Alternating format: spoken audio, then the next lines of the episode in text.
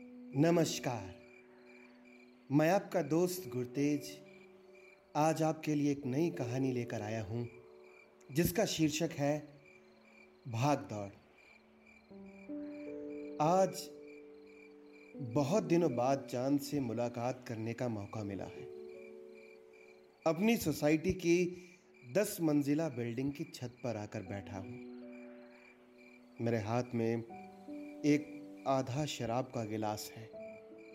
नमकीन का पैकेट और सोडे की बोतल उस मेरी तरह टूटे से लकड़ी के पुराने टेबल पर पड़ा है। वैसे, मेट्रो सिटी की भाग दौड़ में कितने लोग आपके पास से गुजरते हैं, आपके पास बैठते हैं, कुछ पता नहीं चलता। कदमों को बस एक रनिंग ट्रैक पर दौड़ने की आदत सी पड़ गई। है रुकना कब है? यह पता ही नहीं होता। दूसरे लोगों से तो छोड़ो। खुद से भी बातें करने के लिए समय नहीं मिलता। सावन के महीने का आज नौवा दिन चल रहा है। और मैंने अभी तक इन बादलों से कुछ बात तक नहीं की। काफ़ी देर से ये उन सितारों के साथ लुक्का छिपी खेल रहे हैं। ये मेरी तरह बिना बताए कब बरस कर आगे चल देते हैं, पता ही नहीं चलता। सोसाइटी की लाइटें ऑफ़ हो चुकी हैं। किंतु मेरे दिल में उम्मीद की रोशनी के कुछ जुगनू अभी भी टिमटिमा रहे हैं। यह शहर पड़ोस के बन रहे मॉल की बिल्डिंग में काम करते मजदूर की तरह थक कर सोने के लिए बिस्तर पर चला गया है। भाग दौड़ बड़ी ज़िंदगी में कहाँ रुकना है? उस पॉइंट का अभी कुछ नहीं पता। कबूतर की तरह आँखें मूंद कर अभिमन्यु की भांति हम ना जाने कितने ही चक्रव्यूहों में फंसे हुए हैं।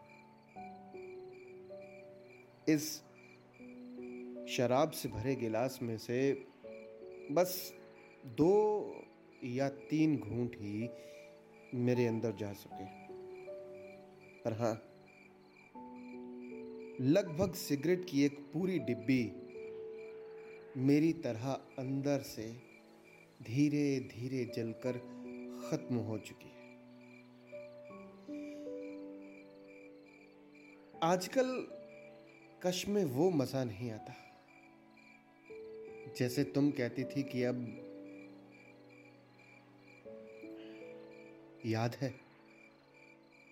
मेरी सिगरेट की डिब्बी जब तुम्हारे मेकअप बॉक्स से मिलती तो मैं तुम्हें गुस्से से कहता, मेरी ये डिब्बी यहाँ क्यों रखी है? और आगे से तुम कहती, ताकि सिगरेट की तरह तुम्हें मेरी भी लत लग सके। मुझे भी अपने पास रखो और इसकी तरह मेरा भी ख्याल रखो।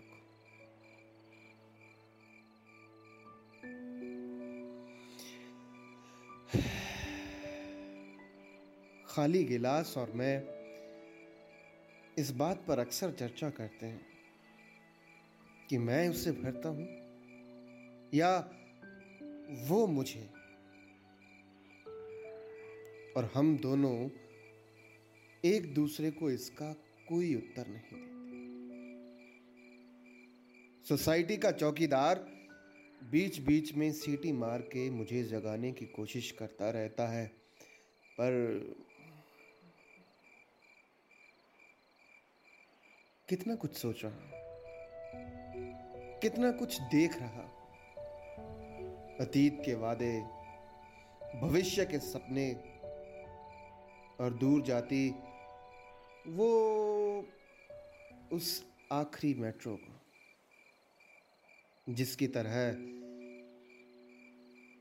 मैं भी कल फिर दौड़ पड़ूँगा, उस भीड़ का हिस्सा बनकर, जिसका कोई रूप नहीं, कोई आकार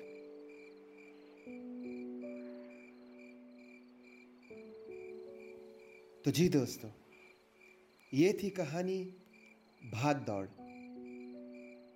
अगली कहानी के साथ फिर आपके समक्ष पाऊँगा आपका दोस्त गुरतेज